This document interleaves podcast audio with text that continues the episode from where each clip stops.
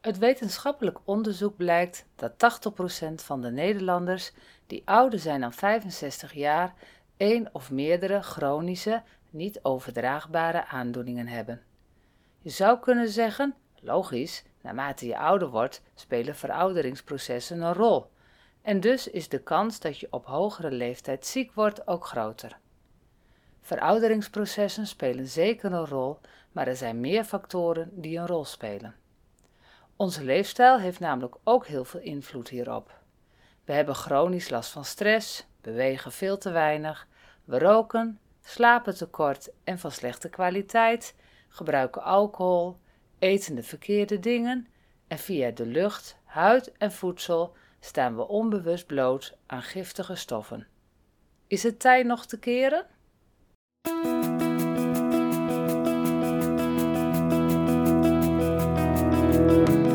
Welkom bij De Laatste Adem, de podcast over gezondheid en ziekte.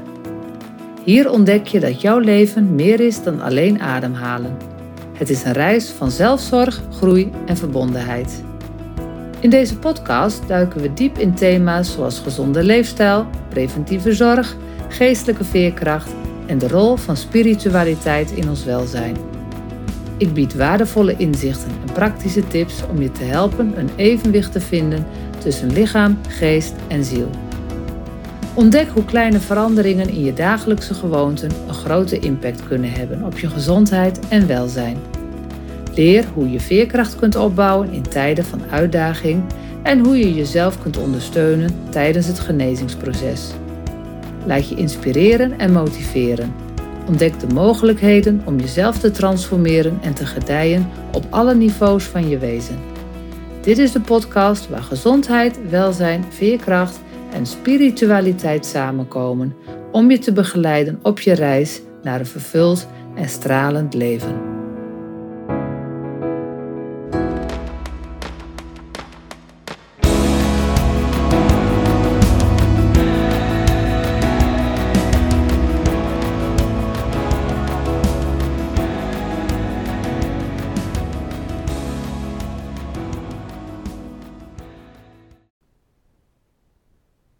Welkom bij een nieuwe aflevering van De Laatste Adem, waar we dieper ingaan op de connectie tussen voeding en onze gezondheid.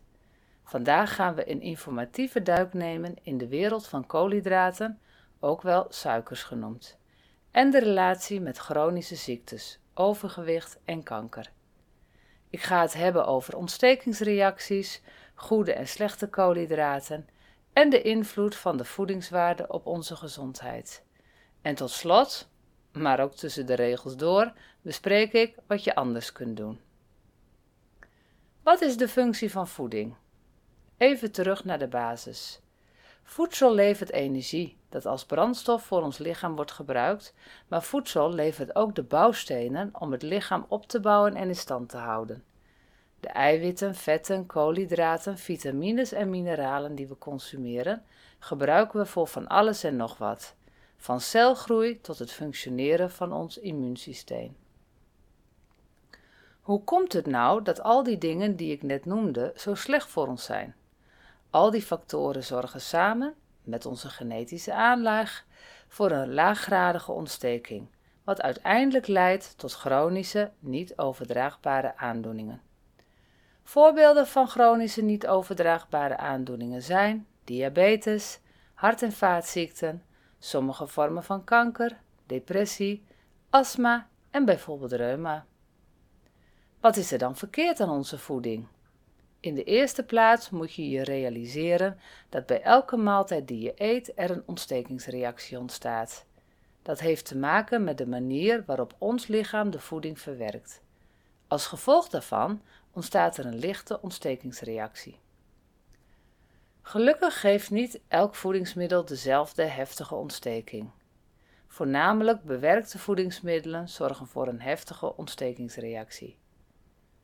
Ons lichaam heeft een systeem dat voelt hoeveel calorieën we binnenkrijgen en geeft een signaal af als we verzadigd zijn.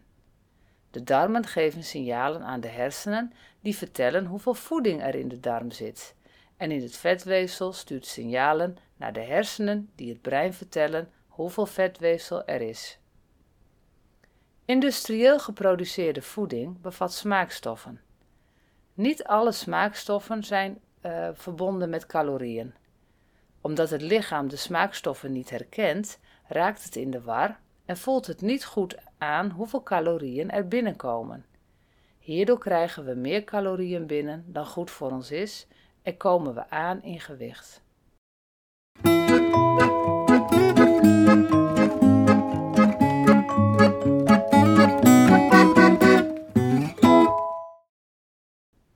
De rol van de voedingsmiddelenindustrie. Er zijn steeds meer wetenschappelijke aanwijzingen die laten zien dat smaakstoffen maken dat we er meer van gaan eten. Maar er is meer. De industrie stopt in heel veel producten suiker om ervoor te zorgen dat we een product lekker vinden en ook zodat we er meer van gaan eten. Hoe werkt dit? Wanneer we suiker consumeren, wordt er in ons brein een neurotransmitter genaamd dopamine vrijgegeven. Dopamine speelt een centrale rol in ons beloningssysteem. Het geeft ons een gevoel van genot en motiveert ons om bepaalde gedragingen te herhalen. Het probleem is dat suiker een zeer krachtige trigger is voor de afgifte van dopamine. Het veroorzaakt een soort high die we opnieuw willen ervaren. En dit kan leiden tot een vicieuze cirkel van suikerconsumptie, waarbij we steeds meer suiker nodig hebben om hetzelfde genot te voelen. Maar wat doet het suiker dan in het lichaam? Nou, in de darm wordt suiker gesplitst in glucosemoleculen. Hierdoor gaat de glucoseconcentraties in je bloed omhoog en geven een ontstekingsreactie in het lichaam. Het lijkt erop dat die ontstekingsreacties bijna alle weefsels in ons lichaam aantasten. Hierdoor raken ook de andere, uh, onder andere, andere organen uh, belast, maar ook de hersenen chronisch laaggradig ontstoken, waardoor de hersenen niet goed meer aanvoelen hoeveel calorieën er binnenkomt. Even een vraag tussendoor. Heb jij enig idee hoeveel kilogram suiker een gemiddelde Nederlander op jaarbasis eet? Dat is ongeveer 50 kilogram suiker op jaarbasis. En al die suiker geeft een ontstekingsreactie in je lijf. Naast suiker bestaat ons voedingspatroon uit zetmeelrijke producten. De basis van ons voedsel bestaat uit zetmeelrijke producten zoals aardappelen, brood, pasta en granen. En het zetmeel uit deze producten wordt net als suiker heel makkelijk in de darm gesplitst in glucosemoleculen. Hier krijg je ook hoge glucoseconcentraties van, wat een ontstekingsreactie veroorzaakt. Daarnaast zorgen de verkeerde verzadigde vetten ook voor ontstekingen in ons lichaam. Zout is ook een belangrijke ziekmaker. Vooral voor hart- en bloedvaten en voor de nieren is zout niet goed. De industrie stopt naast suiker ook overal zout in. Daardoor eten we meer zout dan goed voor ons is. Ook emulgatoren leveren een grote bijdrage aan de ziektelast. Emulgatoren worden door de voedingsindustrie toegevoegd aan producten zodat bepaalde stoffen beter mengen. Van emulgatoren weten we inmiddels dat die slecht zijn voor de bacteriën in onze darm en die bacteriën in onze darm zijn weer erg belangrijk voor onze gezondheid. Dus het lijkt erop dat emulgatoren ook bijdragen aan de grote ziektelast. De voedingsindustrie speelt slim in op onze voorkeur voor zoete en zoute smaken. Daarbij zijn ze altijd op zoek naar het zogenaamde bliss point. Dit is een term dat uit de voedingswetenschap komt die verwijst naar de optimale concentratie van suiker, zout en vet in een product dat een maximale smaakbevrediging biedt.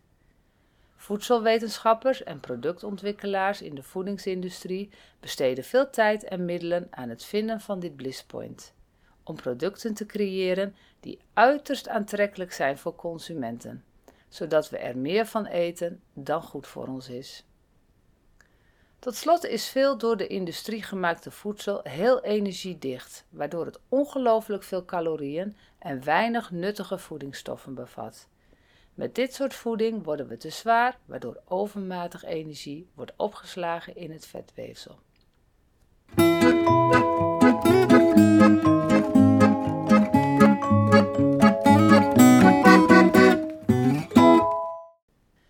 Vetweefsel als hormoonproducerend orgaan. Inmiddels weten we dat vetweefsel niet zomaar een opslagplek is, maar een grote klier die allerlei hormonen aanmaken. En, en hoe groter de vetcellen worden, hoe meer er van die hormonen aangemaakt worden. Hierdoor wordt het immuunsysteem geactiveerd, waardoor een ontstekingsreactie ontstaat. En de ontstekingen gaan door het hele lijf heen. En het lijkt erop dat dit het chronische ontstekingsproces versterkt. Dit alles wordt in gang gezet door verkeerde voeding.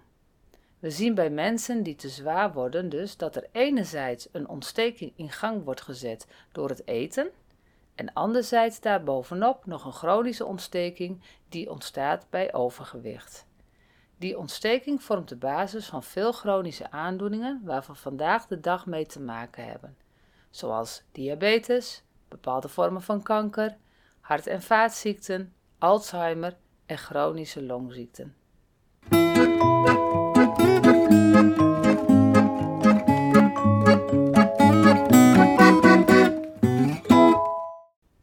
Zijn er goede en slechte koolhydraten? Slechte koolhydraten kunnen schadelijk zijn voor onze gezondheid. En hier het waarom. Koolhydraten dienen als brandstof voor ons lichaam. Echter, de kwaliteit en het type koolhydraat kunnen bepalen of ze gezond of ongezond zijn. Groenten, fruit, pulvruchten, noten, zaden en volkorenproducten zijn rijk aan bronnen van goede koolhydraten. Terwijl geraffineerde granen, en daarmee bedoelen we de bewerkte granen waar alle vezels van ontdaan zijn, en voedingsmiddelen met veel toegevoegde suikers als slechte koolhydraten worden beschouwd.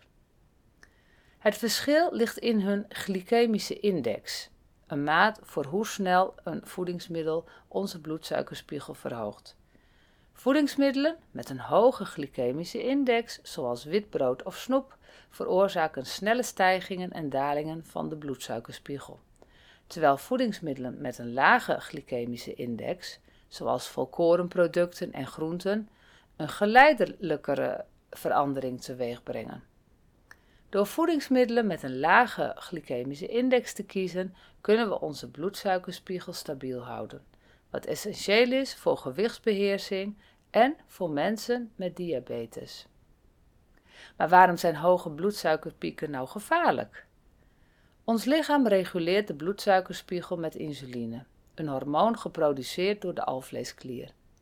Wanneer we voedsel eten met een hoge glycemische index, stijgt onze bloedsuikerspiegel snel en reageert de alvleesklier door insuline vrij te geven. Bij continu blootstelling aan hoge bloedsuikerspieken kan ons lichaam insulineresistent worden, wat kan leiden tot type 2 diabetes.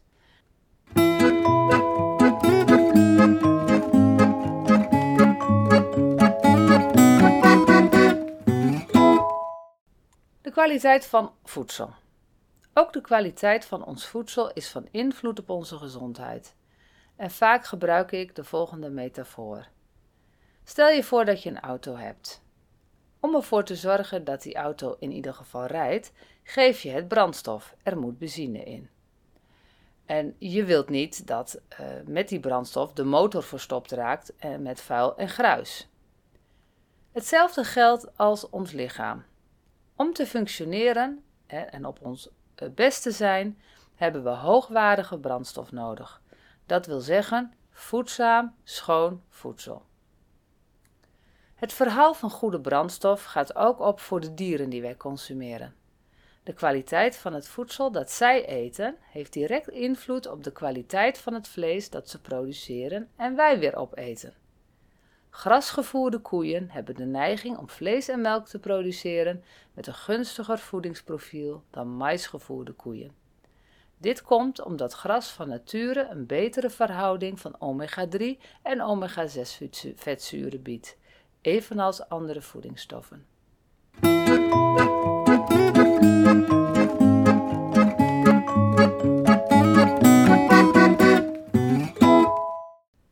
Voedingswaarde van voedingsmiddelen. Wat ook belangrijk is voor een goede gezondheid, is de voedingswaarde die voedingsmiddelen hebben. Wat is voedingswaarde? De voedingswaarde van groenten en fruit heeft betrekking op de essentiële, onmisbare voedingsstoffen die ze bevatten, die bijdragen aan de gezondheid en het welzijn van het lichaam. Deze voedingsstoffen omvatten een scala aan vitaminen, mineralen en vezels. We weten allemaal dat we groenten en fruit moeten eten voor een optimale gezondheid. Maar waarom lukt het ons zo vaak niet om genoeg binnen te krijgen? Nou, deels is dat te wijten aan de producten die we kiezen als we gaan eten. We grijpen vaak naar kant-en-klare maaltijden en snacks, die gemakkelijk en snel zijn, maar vaak weinig voedingswaarde hebben. Daarnaast is er het feit dat de voedingswaarde van onze groenten en fruit in de loop van de tijd is afgenomen. Dit is deels te wijten aan bodemdepletie. En dat is de grond waarin onze voedingsmiddelen worden verbouwd, is niet meer zo rijk aan voedingsstoffen als vroeger. Als het ware is de bodem uitgeput. Ook zijn veel gewassen genetisch gemodificeerd of specifiek gekweekt voor bepaalde kenmerken, zoals grootte of zoetheid, soms ten koste van andere voedingsstoffen. Wat ook van invloed is op onze gezondheid, is het aantal eetmomenten dat we op een dag hebben. Aten we vroeger drie maaltijden per dag, tegenwoordig kunnen we continu over voedsel beschikken.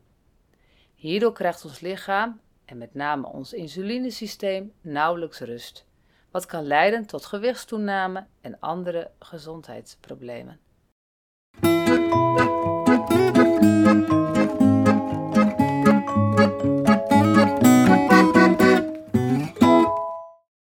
Hoe moet het dan wel? Nou, in de huidige samenleving is er een tendens naar ongezonde voedingskeuzes en eetgewoontes. Velen van ons kiezen voor kant-en-klare maaltijden boven verse producten. Of we consumeren voedsel dat geoptimaliseerd is om te voldoen aan het bliss point. Een maximale bevrediging van suiker, zout en vet, wat vaak resulteert in overeten. Dit kan leiden tot een scala aan gezondheidsproblemen waaronder overgewicht, hart- en vaatziekten en zelfs bepaalde vormen van kanker. daarom moeten we in dit tijdperk van bewuste voeding niet alleen nadenken over wat we eten, maar ook over hoe we eten. Dit omvat het beperken van voedingsmiddelen met een hoog glycemische index, het kiezen van voedingsrijke producten en het vasthouden aan regelmatige maaltijdtijden en voldoende tijd nemen om te eten en te kauwen.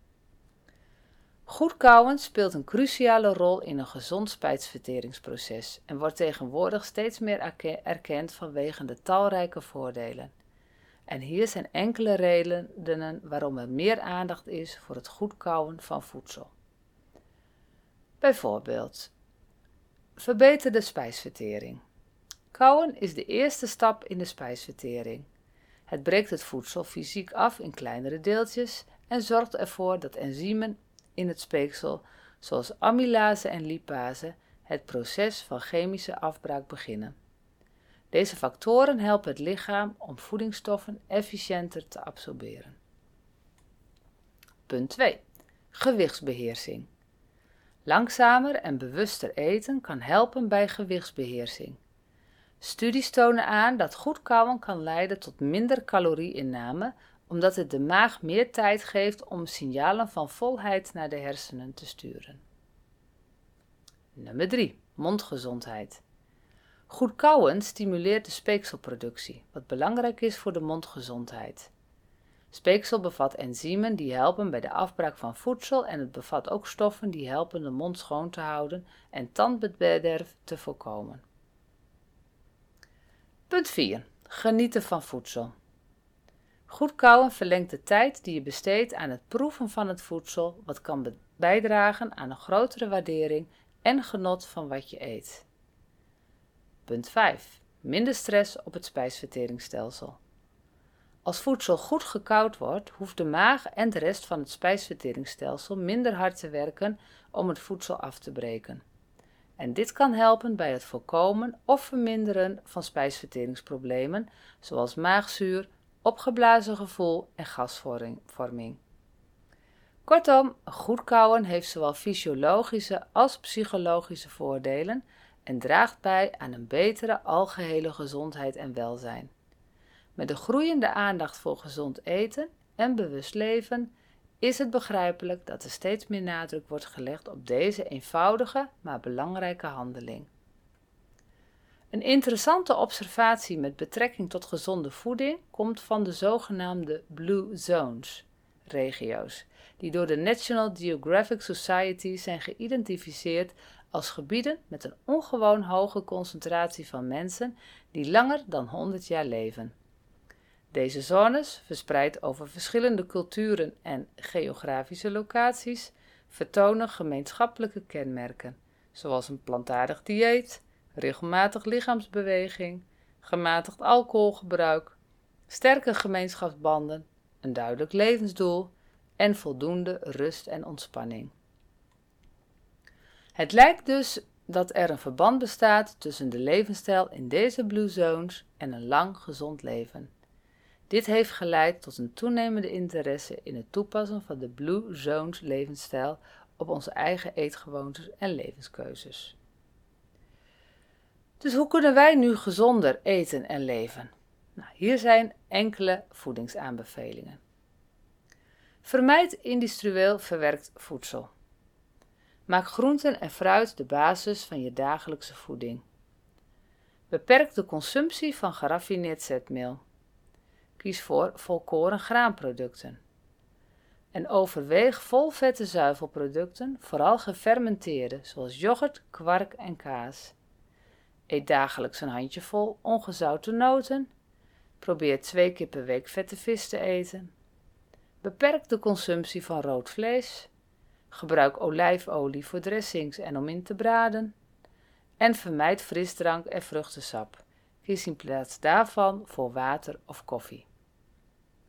Dit zijn algemene richtlijnen en kunnen variëren afhankelijk van individuele gezondheidsbehoeften en doelen. Raadpleeg altijd een geregistreerd diëtist of voedingsdeskundige voor gepersonaliseerd voedingsadvies. Gezonde voeding is een belangrijke stap naar een lang en gezond leven, zoals geïllustreerd door de bewoners van de Blue Zones. Laten we niet vergeten dat voeding slechts één deel van de gezondheidspuzzel is. Voldoende beweging, slaap en stressmanagement zijn allemaal cruciale onderdelen van een gezonde levensstijl.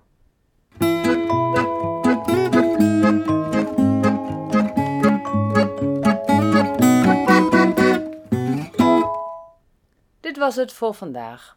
Hopelijk heeft deze aflevering je wat meer inzicht gegeven in de relatie tussen voedsel en gezondheid en hoe je voeding kan bijdragen aan het voorkomen van ziekten. Vergeet niet om deze podcast te delen met je vrienden en familie. Samen kunnen we een stap zetten naar een gezondere wereld. Tot de volgende keer. De informatie die ik deel in deze podcastaflevering is niet bedoeld als medisch advies.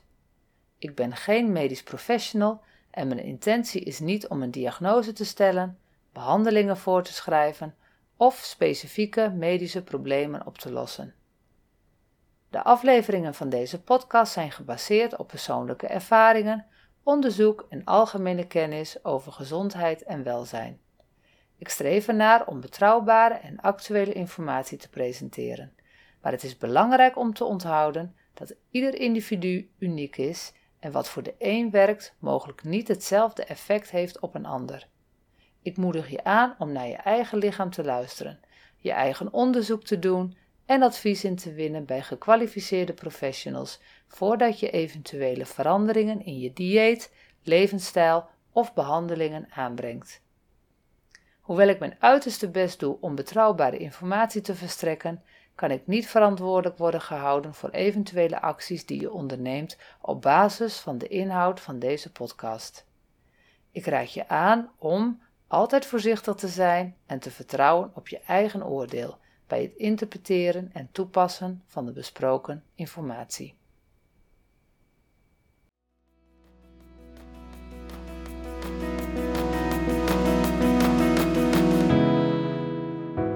Dankjewel voor het luisteren naar deze aflevering van de podcast De Laatste Adem. Ik hoop dat je hebt genoten van de inspirerende inzichten die ik heb gedeeld en dat ze je helpen om een leven vol vreugde, betekenis en welzijn te creëren. Als deze aflevering je heeft geraakt en geïnspireerd, zou ik je willen vragen om een review achter te laten op het platform waar je op je luistert. Jouw feedback helpt anderen om deze podcast sneller te vinden en de waardevolle inzichten te ontdekken die we delen. Deel ook gerust deze aflevering met je familie, vrienden en bekenden als je denkt dat zij er ook iets aan kunnen hebben. Wil je geen enkele aflevering missen? Abonneer je dan op deze podcast, zodat je altijd op de hoogte bent van nieuwe afleveringen vol waardevolle inzichten. Heb je vragen, opmerkingen of wil je meer informatie? Bezoek dan mijn website, waar je nog meer bronnen en inspiratie kunt vinden. Het adres is te vinden in de show notes van deze aflevering. Nogmaals bedankt voor het luisteren naar De Laatste Adem.